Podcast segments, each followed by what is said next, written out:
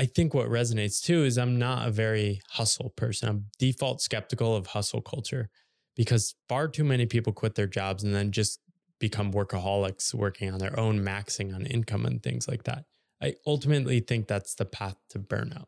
The only path to sustainability on your own path is designing around work that actually brings you alive. What's up? My name is CJ Finley, and this is the Thrive on Life podcast. I started a brand called Thrive on Life to help other mission based people, brands, and businesses thrive. Each week, we interview people on topics of business, health, relationships, mindset, and much more to help us thrive in all areas of life. If the messages in this podcast resonate with you, but you're still feeling a little bit stuck in actually implementing these ideas, I'd love to help you on a more personalized level or connect you with somebody that can.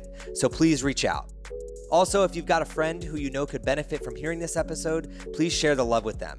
My goal is always to spread positive impact through the sharing of knowledge, and I would be honored if you could help me achieve this goal. Today's guest is Paul Millerd, an independent writer, freelancer, coach, and digital creator who has written online for many years and has built a growing audience of curious humans from around the world.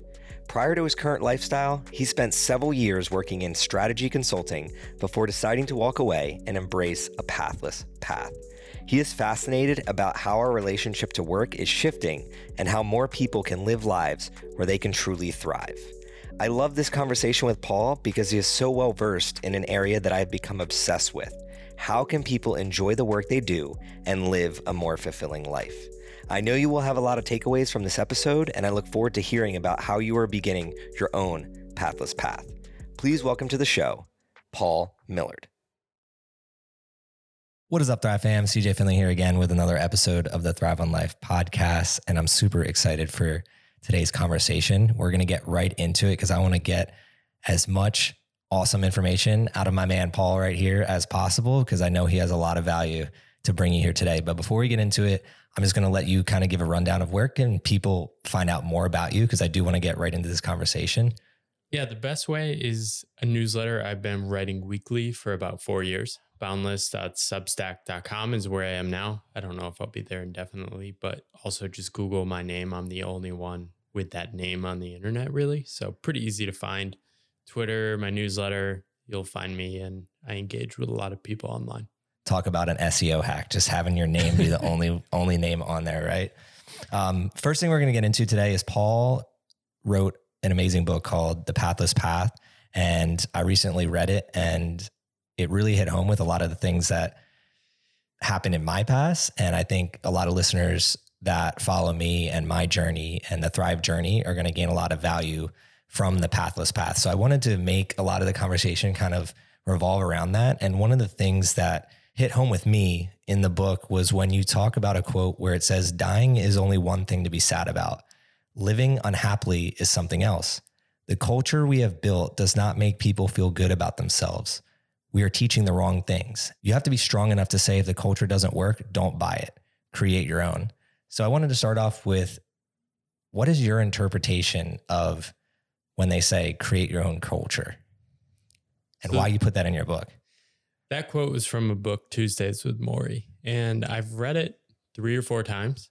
Every time I read it, it makes me cry a little because it's this guy at the end of its life, Morrie Schwartz. It's this very famous book. It's read by millions of people. Highly recommend it to most people. This guy at the end of his life, Morrie Schwartz, who finds out he's going to die and he reconnects with one of his former students, Mitch Albom, who's now a famous writer now. And Mitch's own transformation aligns with his reconnection with his teacher, who he lost touch with for 10, 15 years when he was chasing his dreams, work became a workaholic in the becoming a sports journalist and things like that. And it's this amazing book because it's this man, this teacher that built his life around values that he cares about. Never quite fit in, built his own culture. He pulled it off. And it's you see the book through more uh, Mitch's eyes of seeing his teacher, realizing these things in his own life. And the coolest thing about the book is if you go Google Mitch Albom now, he's now transformed his life and sort of followed in Morrie's path. So I love reading these books about the end of life, about here's what matters, listen to me. Most people love these books, but then they don't do anything about it. I'm the crazy one that sits there and says, Oh, that seems worth aiming at. Now let's go find out what that looks like. What inhibits people from actually doing that? So, why is there so few of the gentlemen that you just described in this world? And one of the things that hit home when I read that was he talked about, I think it was, what was the second gentleman's name that was describing the guy that died? Mitch Albom. Mitch Albom. He was describing how this man would like dance and and find activities to do rather than sit there and watch TV. And it really reminded me of how easy it is to one forget how meaningful little things like that are. So a good instance is shout out Scott Simmons. He's the one that helped me put the studio together. We were on a FaceTime right before this because we're going to record uh, a video tomorrow. And he showed me, he was like, dude, I got a Sonos because every time I walk into your house, you have music playing and it just like makes me feel good. And I didn't even notice that because that's just something that I do. And I feel like people don't even realize that those little activities and those little things are an option. And I love your perspective on why they don't realize that. One thing I've realized from writing my book, writing about work, writing about my own life transition is that there are far more types of personalities than I could have imagined. And before I wrote my book, I talked to approximately four to 500 people about their relationship to work. And you realize there's this vast span of people. There are the people that are born and just never seem to pay attention to conventional scripts and norms and things like that and just go do crazy stuff. I was not one of those people. I paid attention to the norms around me and I fit my life into those norms. So I think what's resonated among people with my book is that I was deep in that path. And it wasn't that I didn't have the courage. I literally didn't even have the idea that I could work on my own. When you when you say deep, give practical. Like how many years? What were you working on? What was your salary? So that people can understand. Yeah. So you and I both industrial engineers. And in college, I worked in industrial engineering jobs. I worked at GE and Pratt and Whitney in engine manufacturing and thought I would go and run a factory one day. But every job I worked in, I got antsy and I wanted to move to the next one. So after school, I decided I would go into finance. And then I decided I wanted to try and break into consulting. And I was really uneasy about every job until I got into consulting. And I ended up breaking into one of the top firms in the world, McKinsey and Company, in the strategy consulting space uh, as my second job a year after working at GE in finance. And I wanted that so bad. Every bone in my body needed to be that person that worked at these special companies, these places that seemed too good to be true for someone like me that went to a school like UConn and people told me, oh, you went to the wrong schools. You can't get a job here. So I ended up working at those firms and I lasted in that industry for nine more years. The interesting thing is, I actually loved the work. I loved those two years working at McKinsey on strategy consulting. I was surrounded by smart, curious people. I was surrounded by managers that cared about me, and it was a culture and environment that invested in people. The thing that was weird immediately upon getting there, though, was that everyone is, was obsessed with the next step. Nobody seemed to live in the present. I was the weirdo that was like, this is great. Why are we, why aren't we just happy we're here? So I always had this restlessness, but I got caught up in chasing those next goals. When people are like, are you going to apply to business school? I'm like, should I be doing that. And everyone around me is applying to these amazing schools and getting in.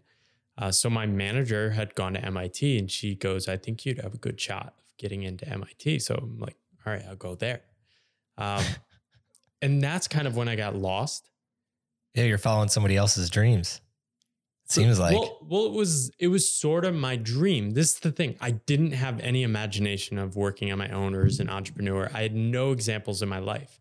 Everyone around me, all my friends, all my family full time workers who had built their life around continuous jobs and employment for their entire life. There was no other model in my head. So I was only trying to play the game within that world. So I'm just trying to optimize and do the best. Like I didn't realize then that I had this hunger and drive that was being applied to the dumbest goals in the world. and once I went to business school, I thought I'm not going to go back into consulting. I'm just going to keep moving around. But I didn't come up with any idea of what I wanted to do. I mean, then, that's that's a pretty high bar though, because when you say dumbest goals in the world, like I, my mind goes towards like really stupid shit. But you were still at McKinsey, and like silly, that's silly goals. Yeah, there, not, there not you go. the dumbest goals. The thing is, everyone in society will praise you for pursuing those goals. So if you're questioning them, people think you're crazy, but they dismiss you. Then when you walk away, then people think you're actually crazy, mm. which is what happened five years later. But yeah, I graduated from business school, ended up at a small consulting firm. The funny thing was, I got rejected by the company I was working for before business school basically because they were evaluating me against all the peers in the business school. And I was just sort of lazy. I wasn't fired up to follow that path. I was kind of just bumbling along. So I worked in that path for five more years. My last job, I was making $150,000 advising CEOs and boards of big companies. I was totally bored by the people I was working with. I didn't aspire to be anyone around me. It was older men who were grumpy not in shape, and complained a lot. And I was inspired by Morrie Schwartz. I kept reading that book, but I couldn't figure out, like, I was stuck without knowing I was stuck, if that makes sense. Let's dial it back. What made you first pick that book up? So, this is a very popular book. I don't think it's crazy that I picked it up. I think I read it in college or slightly after. And it was a book I kept returning to for some reason. I think I've just been inspired by older men who are still alive and energized with their life. Define and energized. You know it when you see it, right? You're like somebody is they're talking to people, they're excited about things in life. They're not saying things like, "Oh, you're having a kid, never going to sleep again, buddy." right? Dude, we're, how many times have we how many times have you heard that? Uh, it's it's sad and it makes me sad.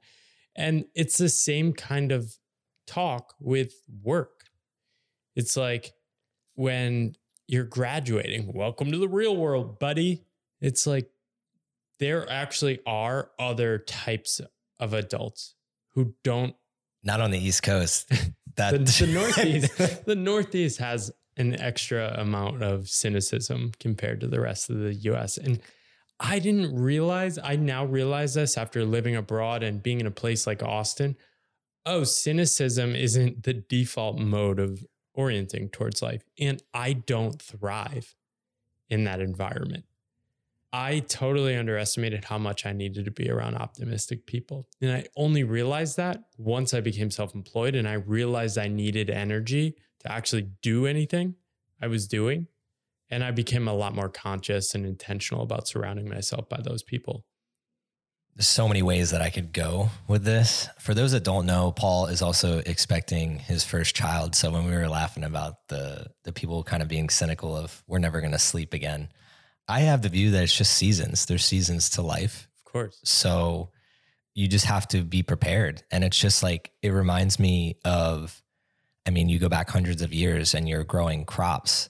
It's you're doing hours and hours and hours of labor before you get to taste the fruit, the veggies, the cream of the crop rise to the top.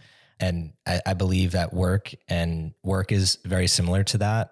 So is having a child. It's just like those first eight to 12 weeks is is going to be a grind but how do you prepare yourself for that and then also with with work we don't do a good job i think of teaching people that there are seasons to life. And one of the things that I've heard you say on other podcasts that I really like that you said this because you're not, you're not, you, there's two ways to be cynical. There's cynical of people looking down on the way that we're going.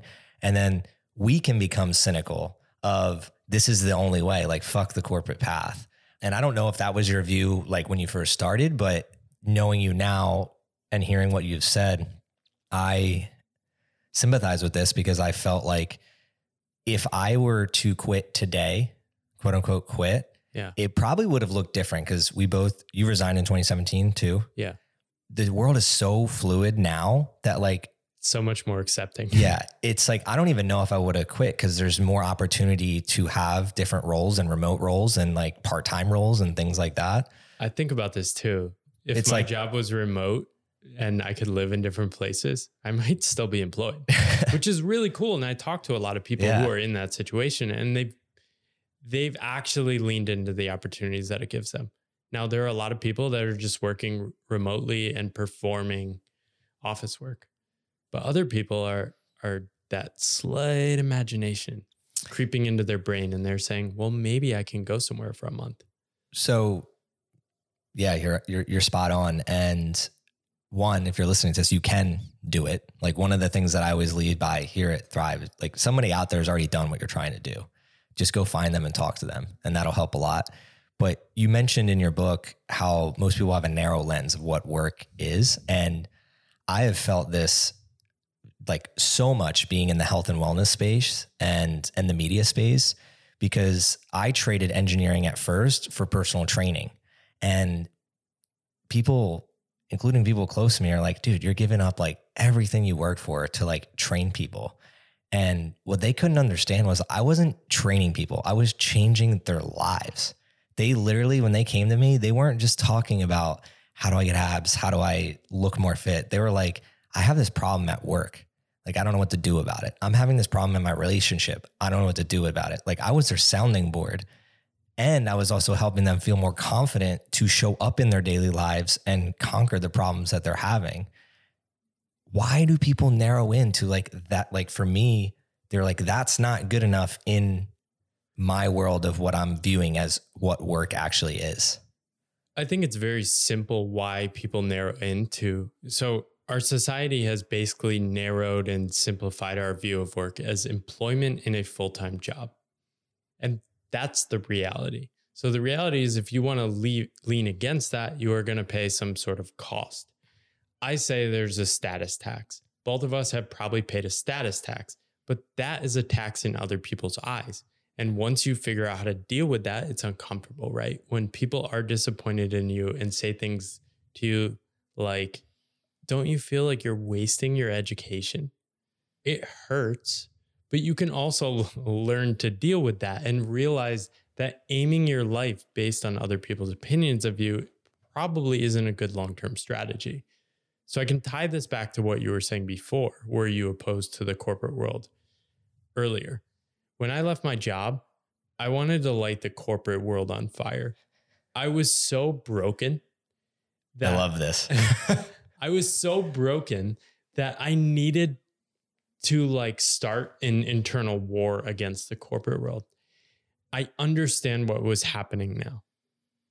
What was happening is that I was scared of going back. And I sort of needed to burn the bridges in, my head that it wasn't possible.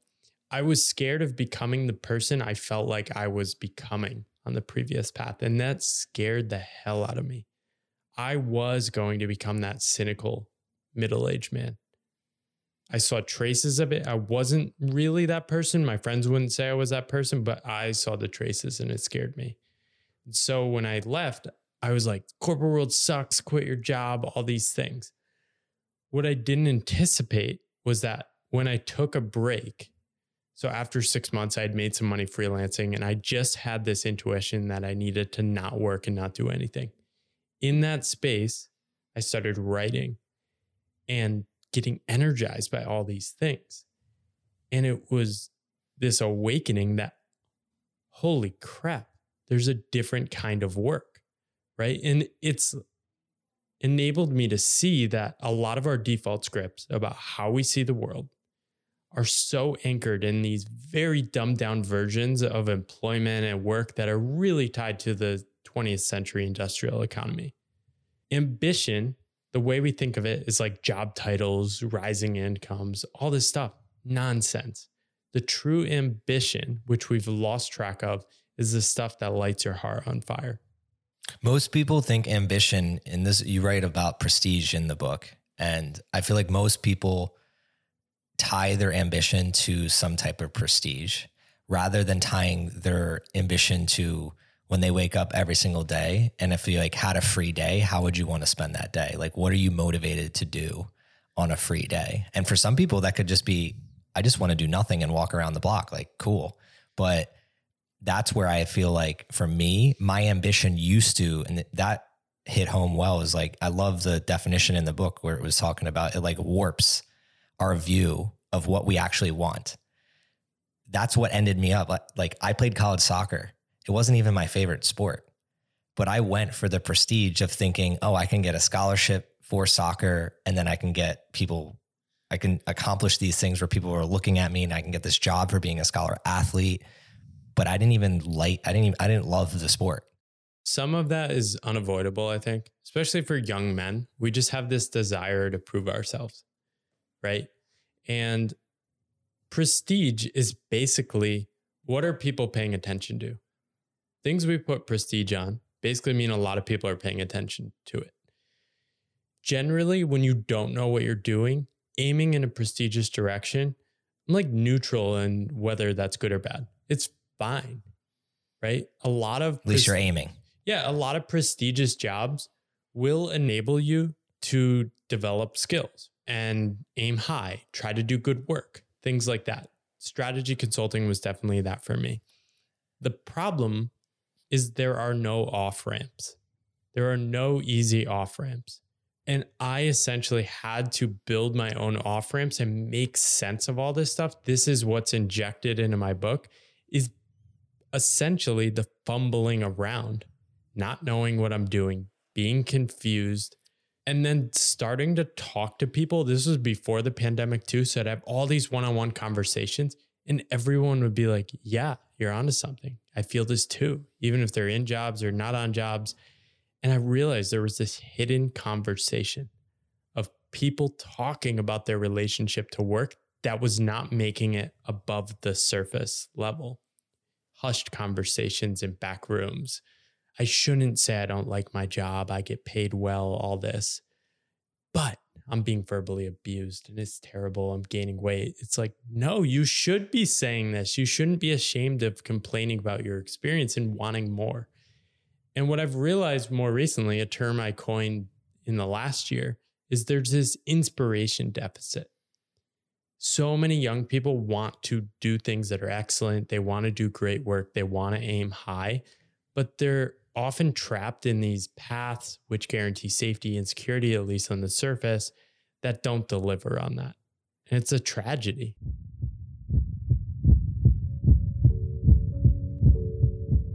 What's up, guys? I'd like to take a second to thank you for tuning into this episode with Paul. I hope you're loving this conversation so far. But before we get back into it, I have an opportunity I want to tell you about. As we all know, life is hard. It can beat you down, have you feeling low, and make it seem like you are alone. I'm here to remind you though that the most worthwhile journeys, they are not meant to be taken alone. And right now you have the ability to take action and join others, including myself, on the mission to make every heartbeat count. Head over to cjfinley.com and sign up for my daily newsletter, where I will be giving you information, impactful stories, tips and tricks, and access to a community who are focused on making an impact above and beyond themselves. You'll also have the perk of exclusive giveaways, potential shoutouts, and possibly even some collaborations.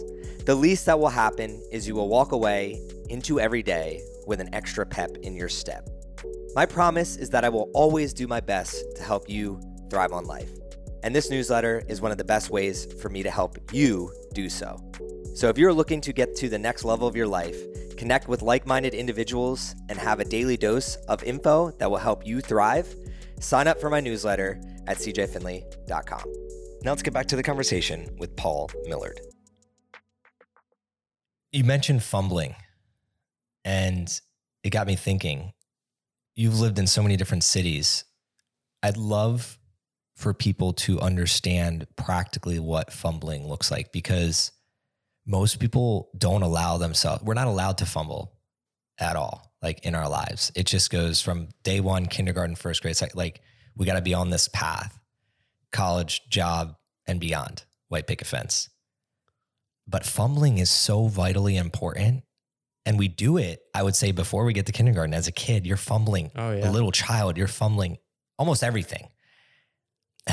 we uh, put a plant right near our new couch and it pollinate like the pollen got on the couch and started staining it.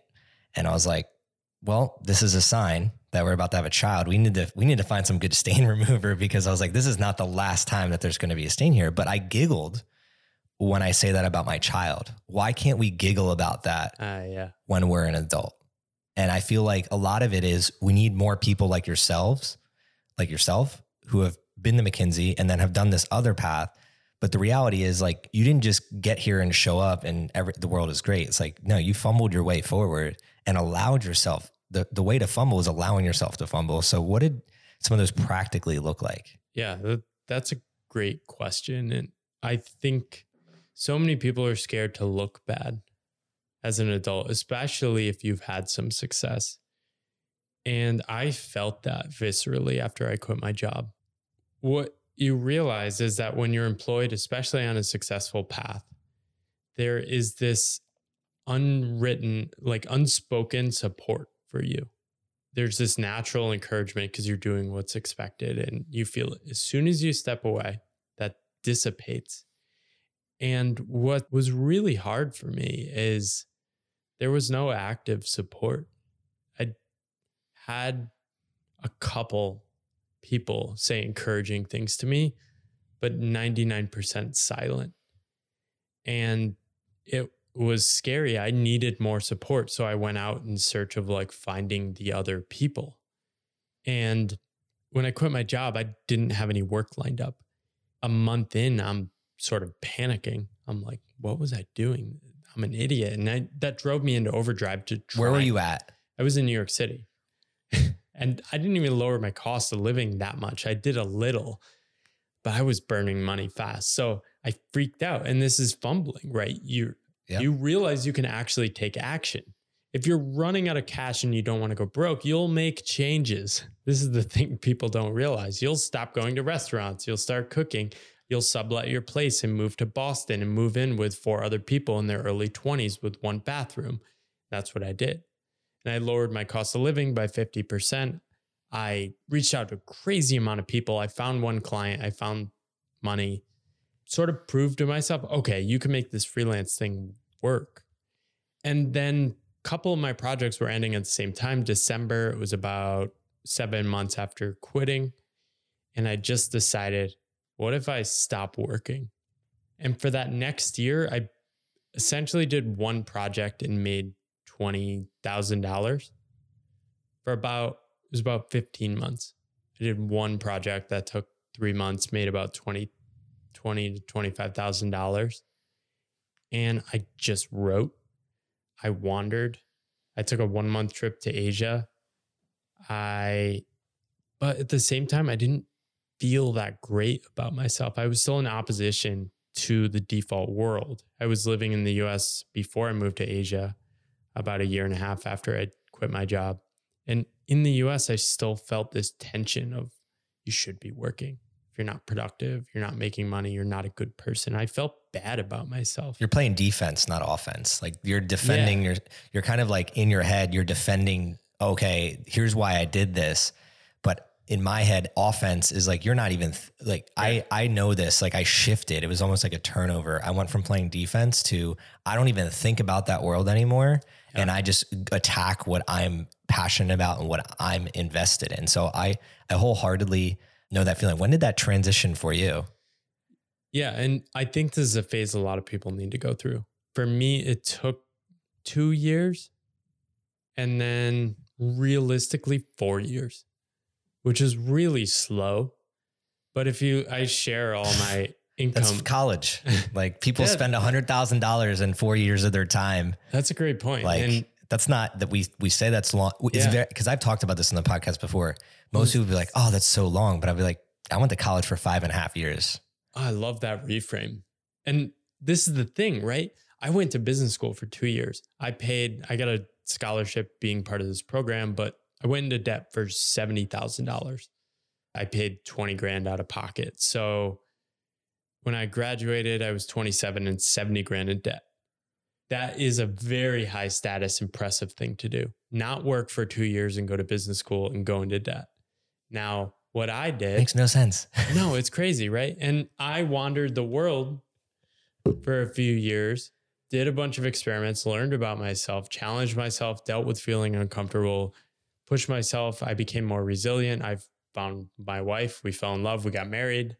And I more or less broke even in three years. College was pretty fun, but this is better than grad school.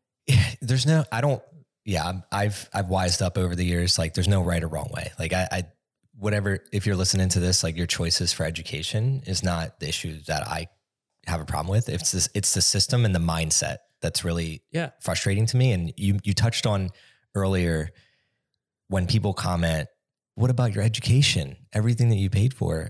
But the reality is I've learned so much more.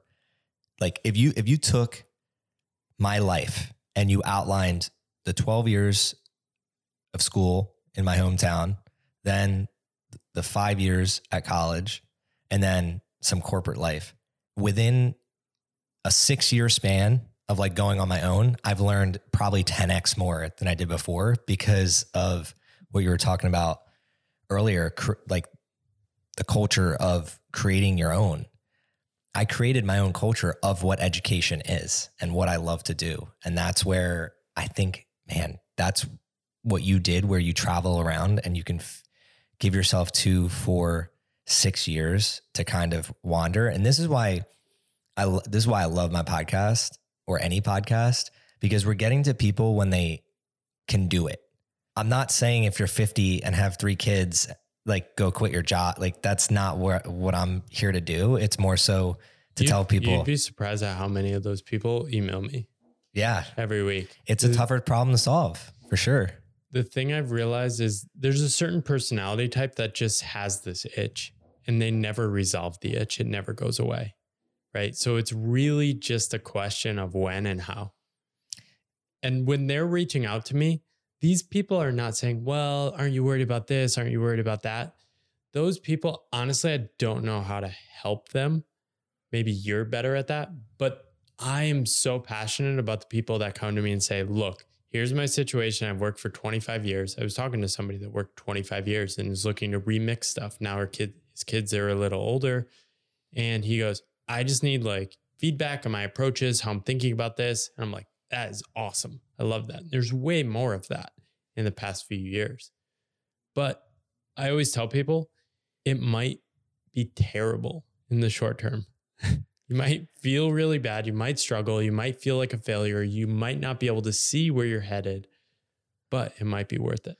You the the archetype that you're describing to me sounds like well clearly a bit older they might have kids they have more life experience which builds a confidence people our age or younger that have kind of had that itch, they lack true life experience, a lot of them. And then they also lack like the business experience. So it's like, me. yeah, they I lacked life experience. They, but in business, like you were, like you had McKinsey, like, so there's some people that come to me and it's like, they don't have McKinsey, they have the itch and they don't have the life experience. So that's where it's like, they're just spinning wheels. But I loved your reframe earlier most of them what they're not willing to do. And in the book, you talk about that as well, is just like going more so from the framework of what do you not want to do? And I think not, not enough people actually think about that. And if they thought about this, here's, you might like this. When I talk about like your job or somebody that has a job, the first thing I talk about is your commute because a lot of people will complain about their commute. And then I'll say the statistic of car accidents and risking your life for that commute. So when you do the framework of like weight gain too. Yeah, weight gain. Anything like you can like statistically be like yeah. across the board. Just go to PubMed and search commute. Are you is that worth? Now if you can wholeheartedly say yes, it's worth it right now because the job that I love is something the job yeah, is something sure. I love or the second part is like this job gets me to what I love because that's an alternative as well.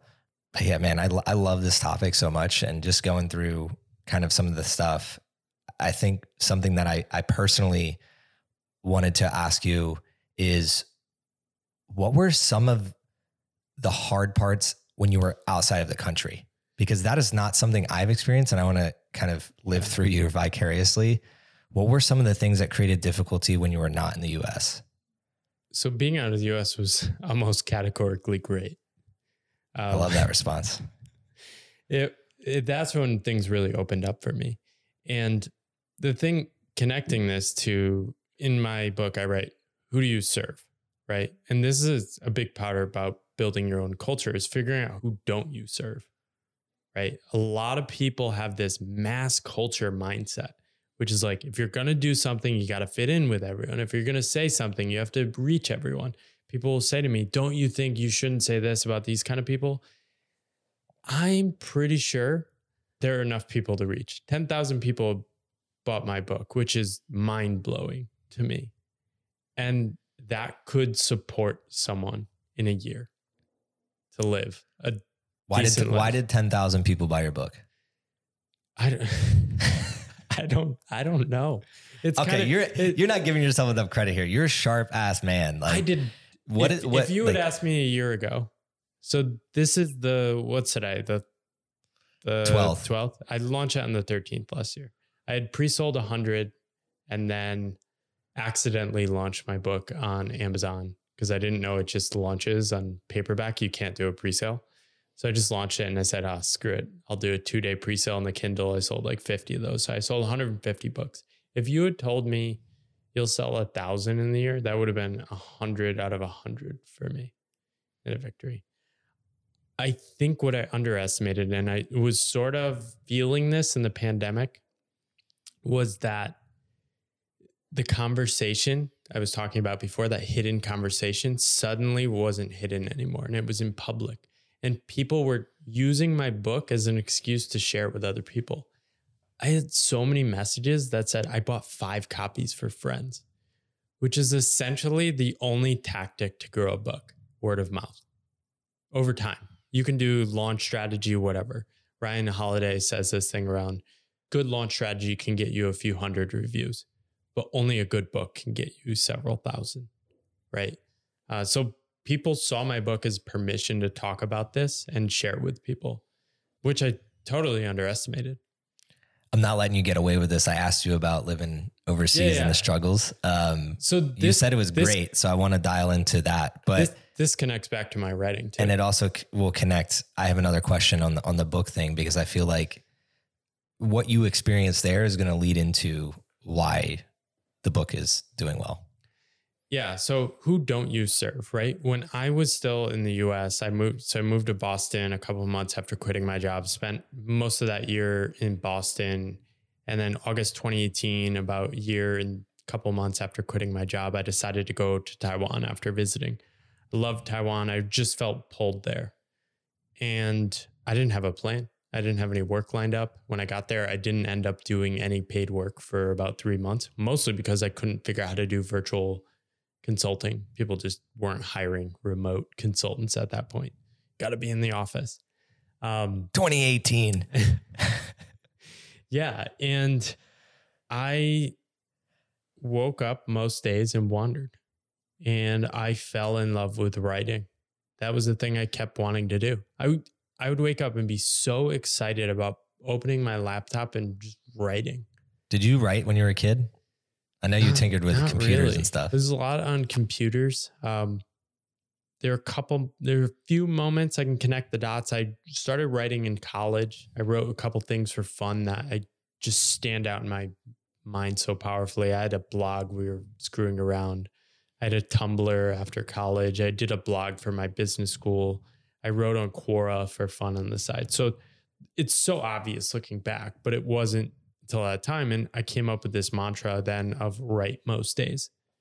And that directly led to all this success with the writing. But I didn't make any money on writing f- until 2022, which is the really the seventh year I'd been writing consistently. I started writing the two of the last years of my job.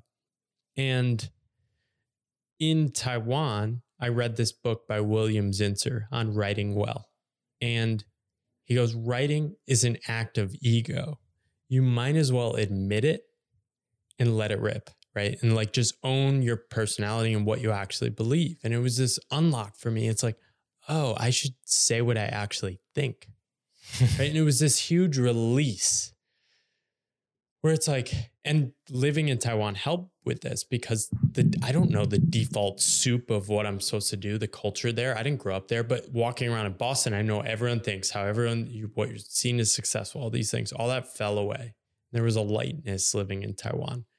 I was an outsider, and I was that freed me a little. So I was like, yeah, just say what I think. And there was a looseness and just like a reconnection with myself. And I don't think it's a surprise that a month into that is when I also ended up meeting my now wife, who I'm having a child with. Where'd you meet her? We met on Tinder. We had a first date at a tea shop and we just had this wandering. Was, yeah, it was amazing from the beginning. And the funny thing was, she saw all these like credentials on my Tinder profile because it links to your job and school, right? And she goes, I, I'll go, but this guy's just going to be another like expat douchebag. And, uh, she was thinking of quitting her job. And she's like, Yeah, yeah, I just want to quit my job and read all day. I'm like, Let's go. and her, that's first, amazing. The first few weeks were her skipping work and we're just wandering around, going on bike rides, reading in the park, going to all these cool things around Taiwan. And meeting her was just so powerful because it was permission. She she liked who I was showing up with. And the funny thing is she didn't really know how I was telling her, I'm kind of struggling, don't know who I am. I'm trying to figure out all these things. I don't really know what the future looks like. She didn't care. She kind of like saw me. And that has been the ultimate superpower my entire relationship. She's still so supportive if I went and like took a job and didn't try harder on my current path, she'd probably fight me. and it's just so powerful to have. I'd love to see support. that. What is she like? How many weeks pregnant now? She probably she probably beat me up. She's capo, capoeira and yeah, dude. Um, she she came to the New Year's Day workout. I loved yeah, it. She she was the toughest one at the well, her and Aaron both. well, I mean, yeah, it's I I'm we'll like, never know. We'll never know experience what that's like. So much uh, tougher uh, in this lifetime, but it is it is very insp- inspiring and, and motivational. And uh, I love that how supportive she is of yeah. your path. I can I can testify to how much that means. Um, I wouldn't be none of what I do would exist without Aaron. And I think that doesn't as men that doesn't get talked as no as much either. Um, which is an interesting thread to to go down. I think naturally it's getting talked about a little bit more. Again, a lot of the things we're talking about when you're talking about jobs and relationships, like cultural norms take kind of decades to change. And that's where with work, what I've seen is during the pandemic, it forced a lot of people, and this is my hypothesis of why your book would take off, is that pandemic gave people the pause that they needed to ask themselves the questions that you and I were already asking. Right. We had the itch. During the pandemic, I think people who didn't even have an itch started getting the free time to like come out of the fog and start asking themselves questions. And that's where. So uh, before we jump into that, I saw this I had the craziest experience having write, written about this. And this is why I kind of knew the book would resonate. I'd been writing about these things from 2017 to 2020. April 2020, I had these booking links on my site. Anyone could book a call with me every Wednesday. I didn't really have a following. I had less than a couple thousand people on all different platforms. And I'd get one a month, maybe one, maybe a few a month and then eight calls every week. it was crazy. So you went from one per month to eight times four. Yeah, it, it was like 20 to 30 a month. People, yeah. people were messaging me. They're finding my stuff. They're reading all my articles. And 2020 was an explosion for me. I'm talking to all these people. So I'm getting all the info at ahead of everyone else. The news media is always nonsense on work. They're talking about a great resignation. There's no great resignation. There's weird stuff happening in the labor market, But what's happening is a great contemplation. There's a sort of bubbling under the surface that hasn't even shown its wings yet. People are starting to make moves from the questions they started asking two years ago.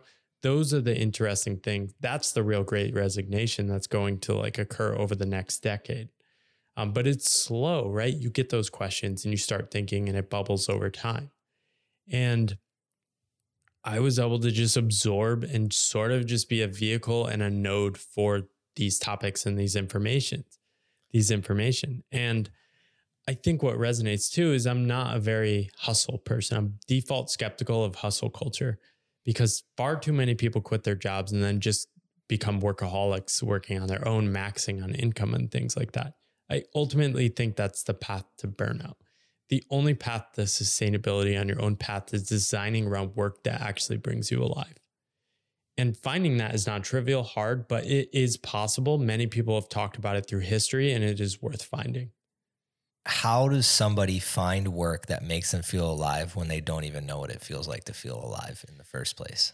I don't know. It's a damn hard question, but that was me, and I was willing to fumble in the darkness. I didn't know that what that was what I'm aiming for the biggest hack I've ever seen is one is travel, not a vacation, not going a place for a week and going to hyper scheduled vacation, travel and just exist in a different environment.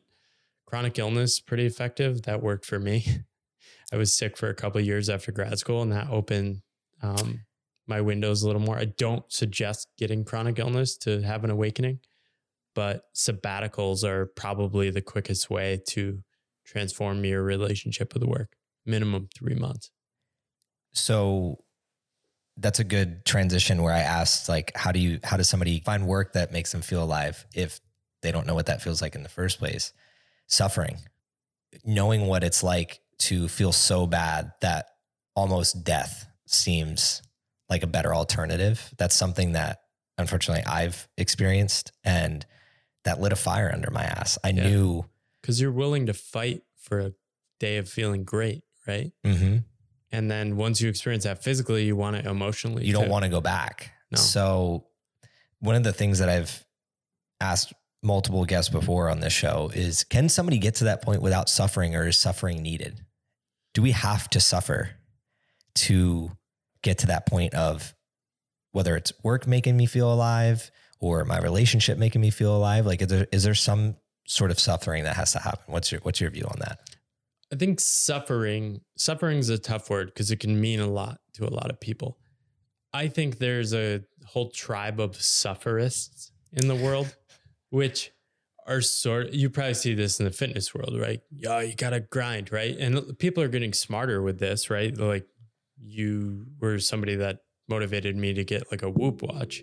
And if you work out too hard, it says, okay, take it easier this day and you'll actually uh, succeed in your fitness goals over the long term in a probably more quickly, right? And a lot of people pair work with suffering and they don't realize they have this hidden script and when they become self-employed they they make it a struggle again and they're suffering right?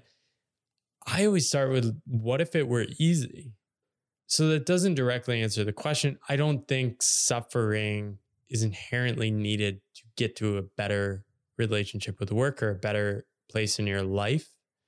I think challenge, challenges, and having to overcome things and figure things out inevitably come in everyone's life. I liked your initial, I mean, I like the full response, but your initial remark of it means something different to everybody. Yeah. And that's where I, I kind of fall in that same boat where, like, to me, we've grown up in a world where work means suffering. Like, yeah, right. But we live in a reality where it, we're blessed with technologies and creative endeavors that 50 years ago you didn't have. So work doesn't have to be a suffer fest, like kind of like what you were describing. Yeah, like there's a legacy of an attachment to that, right? So the thing I'm careful to point out is the boomer generation even had less options for work. Mm-hmm. My father didn't graduate from college. He went to work at a manufacturing plant. There was a certain amount of grind that he he didn't have a choice. But because he didn't have a choice, quote unquote, like there yeah. like it just physically there was no remote work. Right. So there were less was options. it viewed as suffering then, or was it just No. viewed as like this is just every day? Right, because everyone else is doing it, right? So there's a cultural, and you see this in the knowledge work world too, professional worlds, where people sort of like compare. I'm so busy. I'm so busy. like there's this shared like cohesion around normalizing it, right? And I just don't think the suffering of working hard in a field to like get the food for your agricultural output if you're working in a farm 100 years ago is the same as struggling on the dumbest stuff on PowerPoint slides for insecure grown men for like a client presentation. We just need to get serious about this. Some of this stuff doesn't matter, right? And suffering on the things that don't matter to you, you have to figure out what matters to you is not something worth doing. There's all this cynicism from older generations. Back in my day, we struggled, right? We had to put in the work.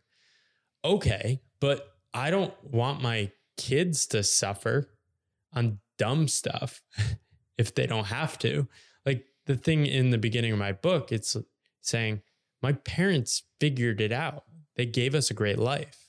They did sacrifice, they did suffer within the context of their environment, but they gave me more space to dream than they did, right? But they were still a little bit uncomfortable with me stepping into those dreams. To me, when I interpret your you, your brand, the book, and like suffering, the greatest amount of suffering is going down the path that isn't yours. Yeah. because you're talking decades of time where it's not and it's silent suffering like that's where going back to the definition of it could mean multiple things to different people to me that's what that means i suffer like if we're going to break it down we were talking about fitness right there's a lot of things that i do that people it, on the outside it looks like suffering like it's hard but it doesn't even come close to having to show up to the job that I used to have to show up to or that commute. Yeah. And going back to the disease, like and, and illness, I had gastro problems. I have celiac disease and I was anxious every day driving to work, like, oh, I'm gonna have to pull over and go use the restroom. And then I'm going to a job that isn't fulfilling. But to other people, it's like, oh, well, you're driving a Lexus, you're in air conditioned, like you have money. Like that's not suffering. But I, in my head, I was like, I'd rather go back to sleeping on a couch in college with zero dollars and like trying to solve problems that I'm actually passionate about doing. So I, I love how you kind of dialed that, dialed that in because anybody listening on the other end of this, you can attach yourself to whatever suffering is for you. And also, I think the beauty of that is it can be a positive or a. And that's not something that we're taught. We're not, we're not taught, you mentioned the word challenge to do things that are challenging without a result attached to it. We're taught go to MIT because the result will be Good. good. Yeah. People will think of you in a certain way. But if you were like, I want to learn how to climb a mountain, I want to go climb a mountain. What's the material result of that? Yeah. Why do you want to do that? You're going to like take a month to go quit your job to go do that? Why? or write consistently for seven years without trying to get published or The pay- writing thing for it. is is really interesting because for me it's been like media overall. On top of the the personal training, it was you're quitting your job to like make posts on these different platforms. Well, this is why I never dunk on anyone actually putting themselves out there in an authentic way. Because when people first start doing it, they look silly. Your stuff is bad. But that's the hardest part. And when you share, you inspire others, you connect with others, you give other people permission to do great things. Right. And the path to great work is through ugly work. And that's why people look at people creating online and say, ah, there's too many scammers, all grift grifters. It's like, well, that's exactly why you should share online because you're already defended against that. You're not going to be grifty or scammy or hustly. You probably have something worth saying. And yeah, it's it's amazing. I'm glad people like you exist. It's easier to find people like you. The whole reason I'm in Austin, I had some soft connections is that I had internet friends here who were alive and energized. And How'd like, you find Squatch? Alex Hardy. he's my on ramp to Austin. And he's on a sabbatical right now. He's uh he went to Costa Rica after leaving his job. I'm pumped for him. He's somebody that's been super thoughtful about his path and really has this deep desire to like bring a lot alive. So Do you know how Squatch started?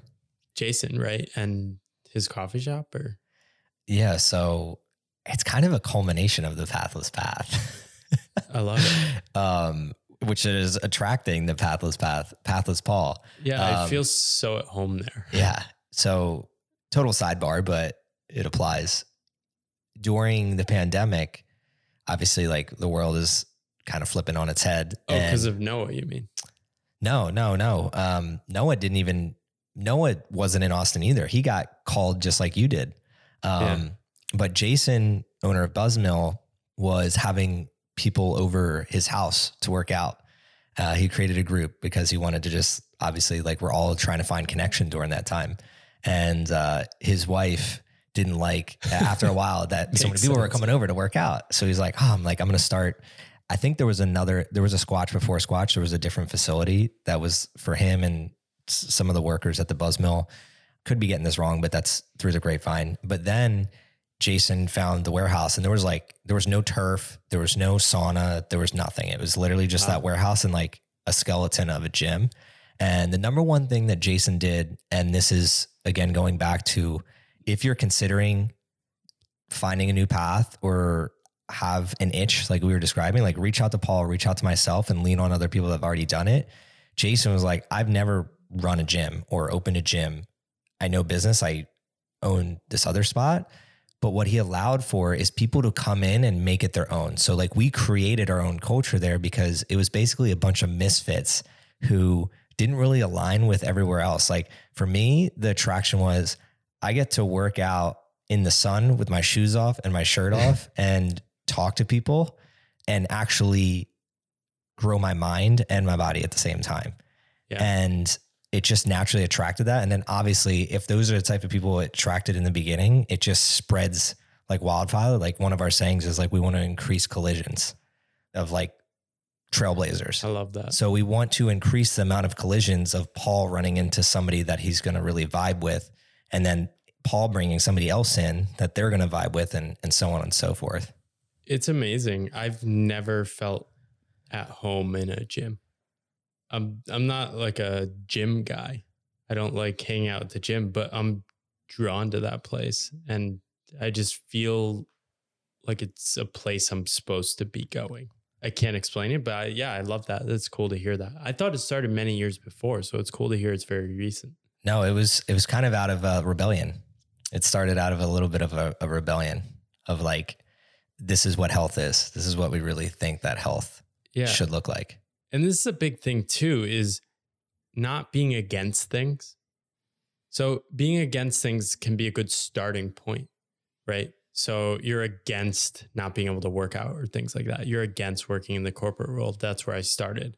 Eventually what i realized is that i needed to be for things. So this brings me back to taiwan. I took a consulting project paying $7500 that would more or less pay my bills for four months four or five months living in Taiwan. It was very cheap. But I just had so much resistance. I had this gut feeling I shouldn't do it. And as soon as I took the project, I was like, I don't want to do another project like this. It was kind of a project I could crush. I'm good at it. I know how to do it, but it's that's why I left the corporate world. And it lit a fire in me. I realized I didn't want to play accountant of my life anymore. I didn't want to micromanage costs because that was a scarcity mindset, Paul. And that is when things shifted for me to this abundance mindset. I want to be for things. I want to aim at things. I want to put be bolder out there. And a bunch of people emailed me when I started unleashing this. Something new in your writing. I sense it. Can't quite pinpoint it. And that was really encouraging. That kept me going for a couple of years.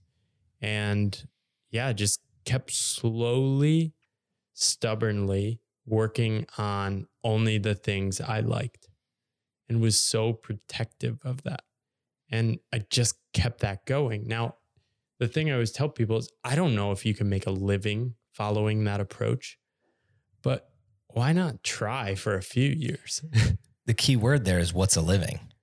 Like some people a living is Yeah. 20,000. well, I just Yeah. talked to a woman this morning, Michelle Varhus, who's written a lot about sabbaticals.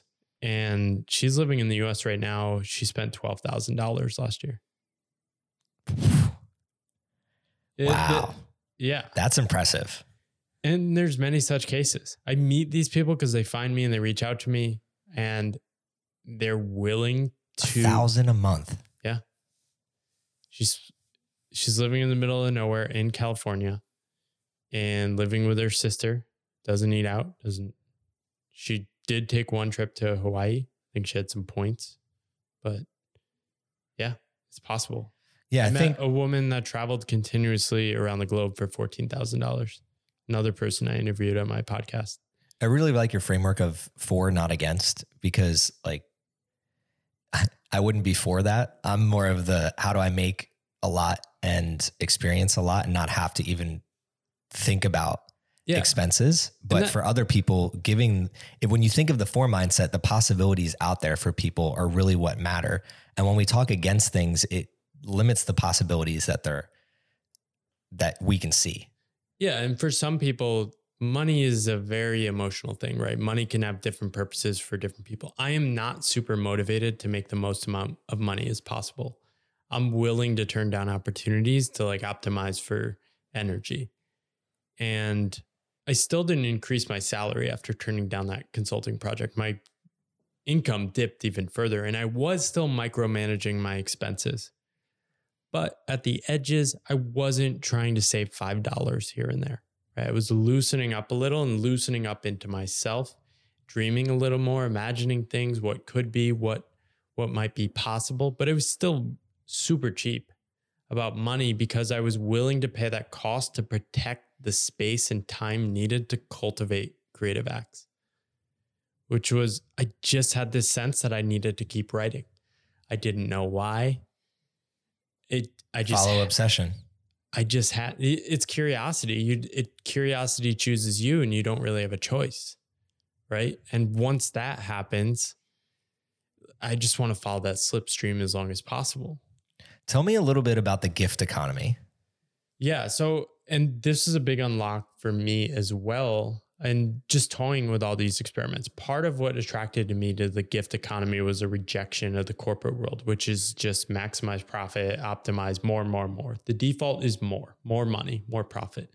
The reality is you don't need to maximize revenue or profit as a business. There's no law, there's no law of the universe that makes you do this. People just default to that right? There are businesses that don't optimize for those and still do great. Now, I just wanted to reject against like charging for stuff and I just wanted to give to people. I've always been somebody that just wants to help and give and support people. So I just embraced this idea of the gift economy. I read about it in Charles Eisenstein's book, The Sacred Economics, right? And the gift in our families, you don't charge people if you have friends over, you don't say, All right, thank you for coming over for dinner. $27 for you, $34 for you. I mean, did you live with roommates in college? Because we definitely did that. No, I'm just kidding. Sometimes we did that. yeah, eventually you're- when I'm you're just super poor, you gotta count you gotta count the bills, right? You gotta You, this is my egg, and like yeah, your that- ramen. yeah, that definitely happens, right? Sorry, And- I was just it was just making fun.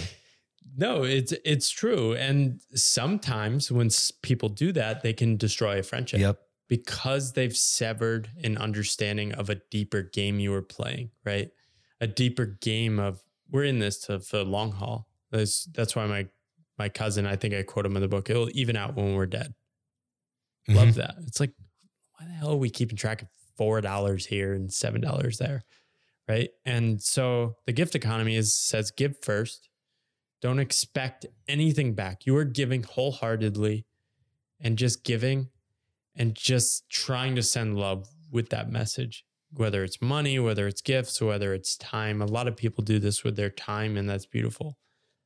I did it with a couple projects. I somebody wanted to pay me a thousand dollars to write this future of work report. I was I didn't really have any opportunities, so I said yes to it, but I said, "Will you experiment with this gift economy with me?" I just thought a thousand dollars was like super shitty, low pay for what was probably going to be a large amount of work. It was going to come down to I don't know five to ten dollars an hour for work. So I said, "We do this gift economy with thing where I just give it to you." At the end, I send you a, a, form and just say, what did it feel like to work with Paul? What, what are you willing to give wholeheartedly? And they ended up giving me $2,000.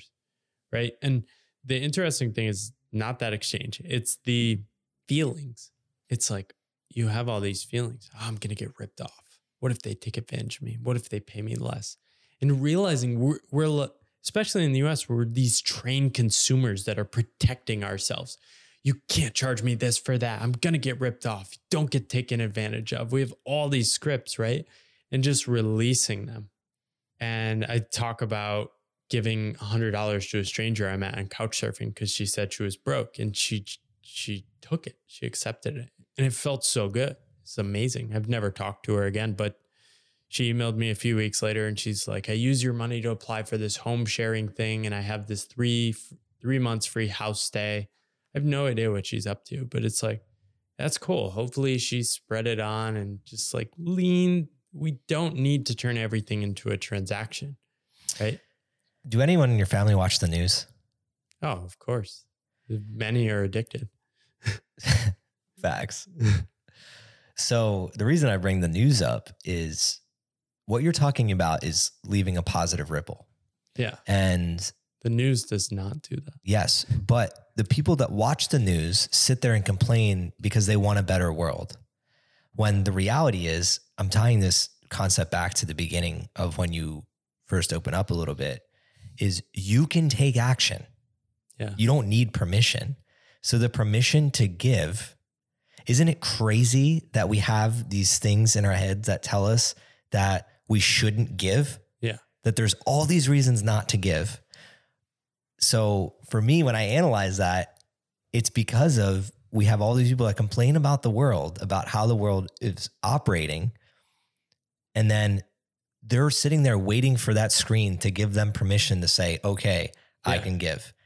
And insanity is doing the same thing over and over again and expecting a different result. So they sit there in front of the screen, and the screen can look a million different ways. It can be your teachers, your books, the people you hang around, can your the information that you're getting could be a million different ways. Like if you want something different out of life, you have to do something differently. And that's where when you were talking about the gifting economy, it really hit home with me because for me, like I think that's been a huge struggle of mine to describe to other people because even in you're very like, good at this. In you're work, incredibly generous person. And I I like to think I appreciate that. I would say that it stems from I analyze and reflect a lot. And I was given a life that, I mean, we're super middle class, but both my parents were there. Yeah. They're, they're still together today. And there was a lot of love and a lot of hard times, but they also did a really good job of showing me what life could have been. We lived in a diverse town and like I could see and feel what real stress was like. And that's where I also knew other people that were above us, I would say. I don't I don't like that word because I don't think anybody's above or below, but um, when you're younger and you're like sifting out your friend groups, you can just tell that some people have are a little bit more well off yeah. and others aren't, right? So what ended up happening was I viewed it as the ripple effect since I was young. That's why I have literally the ripple tattoo on my hand is people would give to me, I'd reflect and be like, "Oh, that was like really kind of them. Like what can I do?" And the framework that I've used over the years, it applies to the corporate world, it applies to school because I've heard so many people like, I'm not valuable. And this applies to like when you quit too. I have no skills or I don't know how to be valuable to other people. And when I was younger, it stemmed from I would tutor kids. One of my entrances into entrepreneurship was I would tutor younger kids. So I was I wasn't valuable to my peers or the people above me, but I could tutor someone younger. So if you're listening to this and you're in college, you can be valuable to a high school. If you're a young professional, like if you your first year, Paul at McKinsey, like you can help somebody that's applying to McKinsey. Yeah. Why do we not talk about that as being valuable though? Like I feel like I I have a lot of friends that intrinsically do that, but I don't it's not talked about like in schools or in jobs about how to be intrinsically giving and that value right there, I think is the ultimate value that leads to the monetary value and the real yeah. currency that we see in in the world. Yeah, money is powerful and it transforms our thoughts about what is possible. And most of us are dumbing down our decisions for what is worth doing and how we should spend our time through money. Money has transformed our concept of time and what we should do far more than people imagine. Don't waste your time. Are you spending your time wisely? It's everywhere. You can't avoid it. Money is interlinked with time, right? And this happened with the industrial economy. We just underestimate how much it is. And this is why generosity is not sending money to the charity that is approved by your corporation every year. Generosity is a practice. And this mm. was my biggest unlock is it's a skill to practice. And it becomes easier over time, but it's always uncomfortable because the default culture tells you you should do this in certain ways. I was trying to give money through a charity to underprivileged families where they were donating a bunch of school stuff. I said, can we just give them cash and let them judge? You can't do that. What if they spend it on drugs? Somebody said to me, right? These are just scripts in people's head. Now, if they met that family, they probably wouldn't think that way. But these are just scripts in people's way. There's a right way to give to the proper charities. And it's all this institutional framing of how we see channel money. Money goes through proper marketed charities for the proper causes. Right? You can't give $100 to a stranger. I just bumped up my podcast producer's pay preemptively. He's been doing a great job. And I said, he's made my life easier and he's helped me imagine new possibilities. I feel like my podcast is going to take off. I don't know. I'm going to boost his salary and ask if he wants to do some bolder things. So I boost his salary. I increased it. Uh, I almost doubled it like per episode. Um, and he said, Oh, wow, this is far more than I would expect. This is going to like make me rich where he lives. And I still felt, oh, I'm a sucker. I shouldn't have gone as high as I did. Right. I yeah, still have yeah. that, but it's the awareness of working through that and say, okay, just keep going. This is great. This is like a practice. It's, and this is five years after those initial experiments. I'm always looking for where can I practice this? I met somebody this past summer they have a book. I said, Oh, do you have any extra copies? They said, Oh, you can buy it online. I don't give away my book for free. I think every author should be paid. And I'm like, I don't know. I give my book away like every week. I leave it in the small book things around Austin for fun. I just keep ordering them, putting them around. And I got a message last week. Somebody found mine in Seattle somewhere where I put a book in a small lending library. I gifted, I don't know, 700 books this past year. And that's probably part of what's helped it unleash itself too. It's like, I just don't think that getting paid for things is that's not a starting assumption for anything. Especially when you're trying to go from the world that you were in yeah. to the world that you're in now. And that is hard, so hard to explain to people. And that's why I love this conversation. And I kind of want to pivot here as we start getting close to wrapping up into when you're not writing or not talking about your obsession, which is either you yourself and your experiences of going on this path or helping others on their path. What are some of your other hobbies or obsessions or, or things that you're doing? So, how I think about time, a lot of my non work experiments really sort of loosened me up. I'm I don't have this anxiety that I need to do things or be productive. If I don't work for a week at a time, it's fine. I have this saying I come back to there's nothing to be done. It's sort of this Buddhist, like Taoist sort of wisdom. There's nothing to be done. Right. And I have enough trust that there's enough things I like doing and know how to do that I'll probably make money. And I've succeeded in beyond my wildest dreams in the past year as well. But my starting assumption with the day is just to wake up and let my sort of intuition call me. Now, sometimes I have stuff scheduled like this, which I agree to, but most of my days are open and flexible. But I usually start my day with just writing and see where that takes me. My curiosity takes me in so many directions. I waste enormous amounts of time if the goal was to monetize my time, but it's not. And I found that a lot of my writing happens followed by leisure. Leisure as an active form of contemplation, leisure as me going to the gym in the afternoons and really connecting with my body and doing things around that. So some of my hobbies are shifting now to like acquiring baby equipment and learning about how to be a father. I can attest to that. but yeah, I I one of my favorite things to do is leisure and wandering, bike rides, long walks, uh, slow experience of time. And I think having a kid will just be another thing I can do with that. And I've realized in 2022, somebody said, you got to celebrate yourself. And I struggled with celebration. But I finally realized for me, contemplating, reflecting, taking a slow day here and there is my form of celebration. It's saying, I am alive. All these silly games we're involved in aren't what matter. And just come back to yourself, come back to it's all about love. It's all about doing your best, helping people, like really simple things. And yeah, that's my way to celebrate life. And sometimes I do it with friends, sometimes I do it by myself.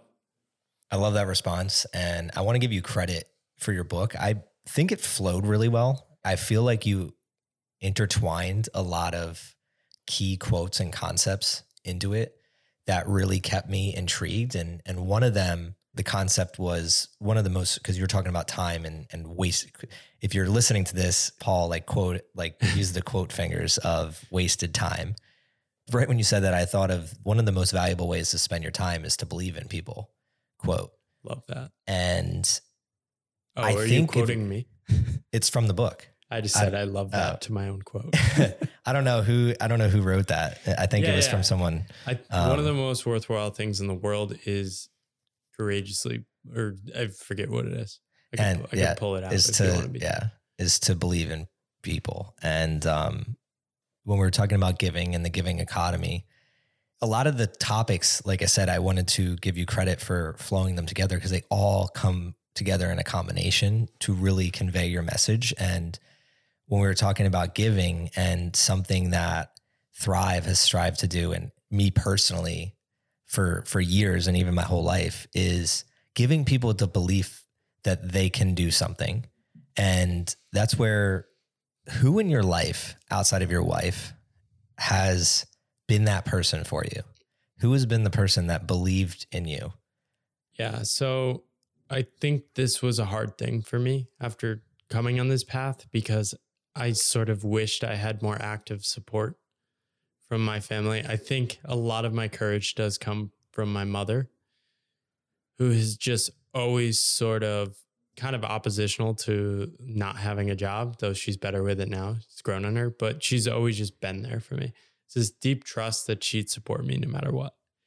And that is really powerful.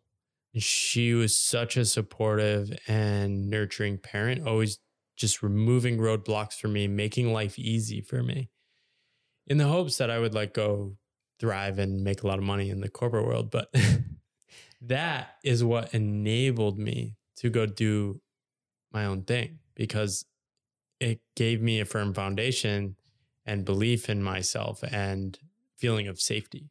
Right. So definitely her. I think on my creative path, there are some random people that have I was just, hoping you were going to say that. That have just become hyper fans. Not even fans, just they're people I couldn't ever possibly pay back.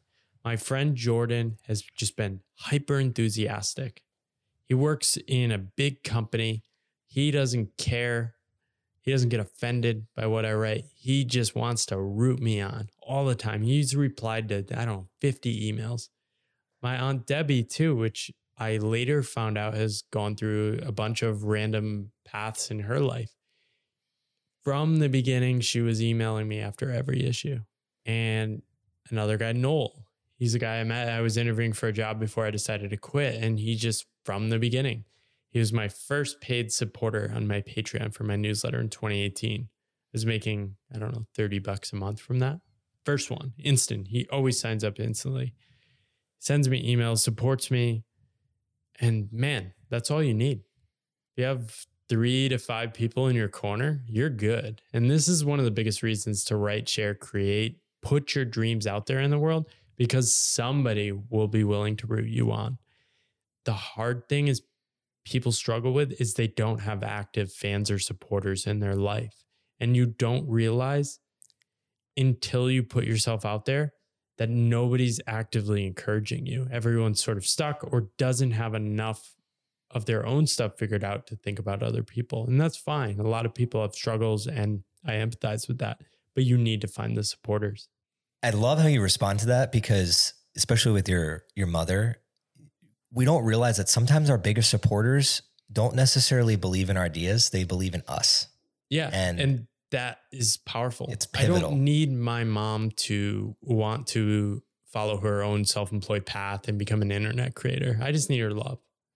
And it took me a long time to realize that I should just share how I feel to her, not tell her my beliefs. "Ah, I think I see the futures like this and the internet's growing. Doesn't matter. I don't need to I don't need to convert her. She's already on board to team Paul, right? And I think too many times we get into these conflicts because we want to convert people to our beliefs.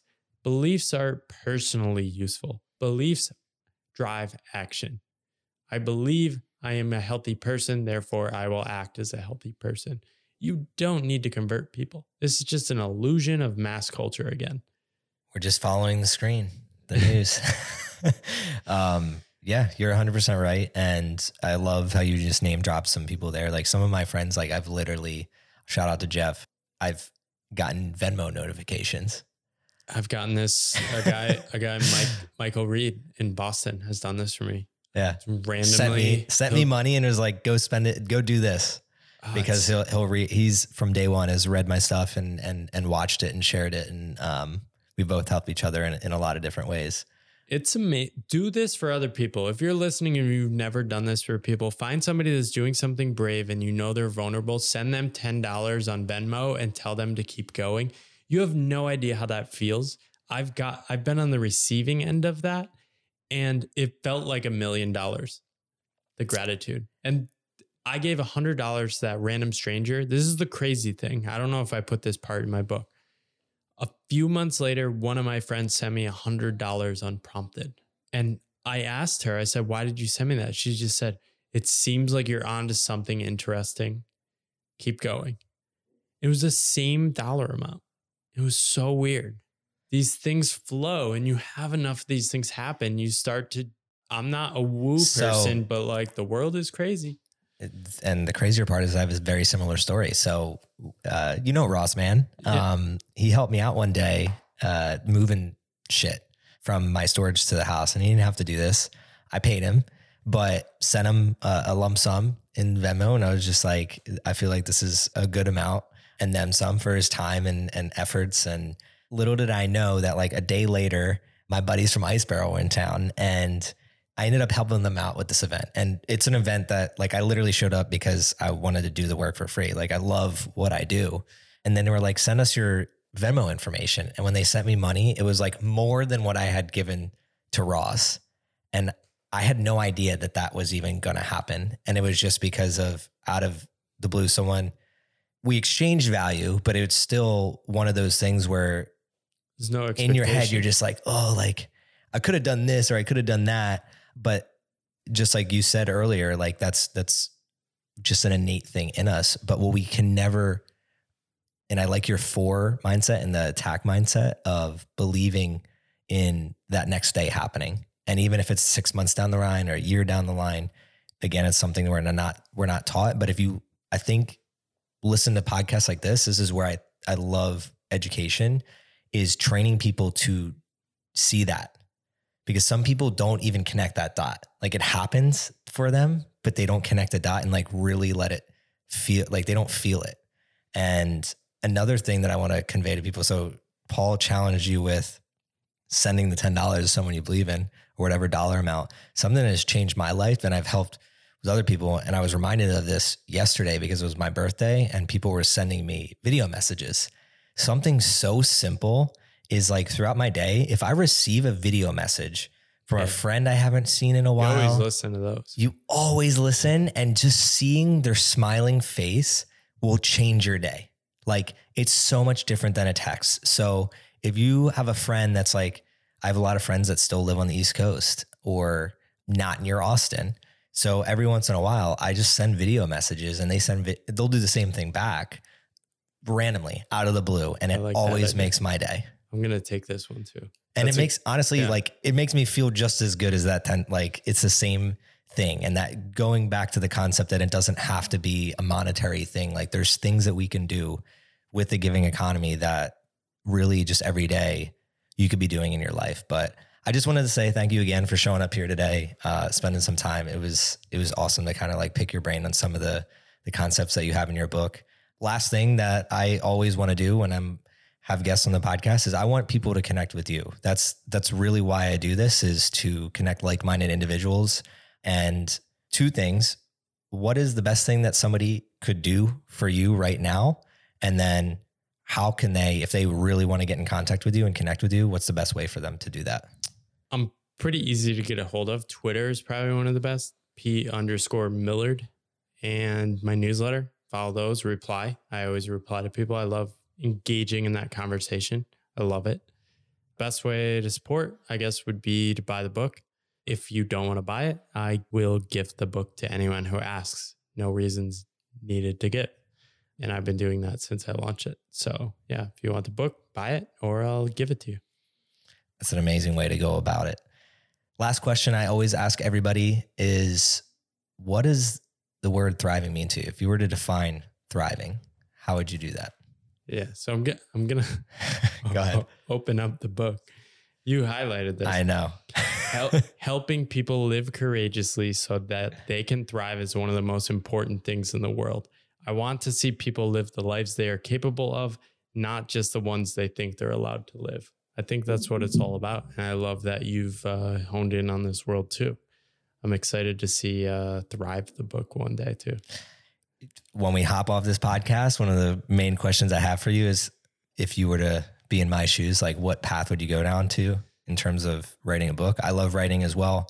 One of the struggles I've just had is like putting some structure behind it. You unlocked a lot for me. Like when I, again, going back to your flow, simply written. I love that. I'm a key. I, I, I thrive off simplicity. You can see in this room, like it's just like white and It's kind of Yeah. written for an industrial engineer. So. yeah. Yeah, I could tell. I was just like, this is like great. Like he hits on points and then he backs it up and then just constantly flowing like that. So if you have the opportunity, please uh, support Paul. Where should they buy the book at? Doesn't matter. Doesn't matter. Okay. Um, Whatever's easiest for people. yeah. Go support A- him. Amazon, Amazon's easy. Paul Millerd. Uh, I would love if you would do that. I can't vouch for for you and the book enough. Um, it was amazing to to get to sit here and talk with you today. And at the end of every podcast, I kind of articulate what my biggest takeaway is. And for me, it was the whole like for versus against. I think, it's especially in today's world where you have social media and such polarization, I don't feel like the against mindset does anything for anybody. It's boring. It's easy. It's easy to be against something. The only qualification is you're against it. That's it. You have nothing else in common. Being for things, you find people that are aligned with your values. And you have to do more to be for something. Like Yeah. you have to put effort. Being against requires no work. I'm Yeah. against You the, just object for I'm no against reason. the color green. I'm, I'm in. I'm in the club. Anti greens. I love it. We're going to end there. Anti greens. This is CJ Finley with the Thrive on Life podcast. The best thing that you can do for this show is if you liked Paul's episode, please share it with somebody else. Give it that five star rating and review. And I look forward to having you listen to our next episode. Again, this is CJ Finley with the Thrive on Life podcast. Thrive on, y'all. What's up, y'all? This is CJ again, and on behalf of the small team here at Thrive on Life, I'd like to thank you for listening to one of our episodes. Our mission in life is to help people like you fuel your passion and make every heartbeat count. And we realize the best way to do this is together as a team. So we'd love for you to join in on this mission and connect with like minded individuals within our Thrive on Life community. To do so, please head to thriveonlife.com and connect with us there. We'd love to chat with you. Before I sign off, I'd like you to always remember one thing. When we strive together, we thrive together. So please do your part in helping others thrive on life.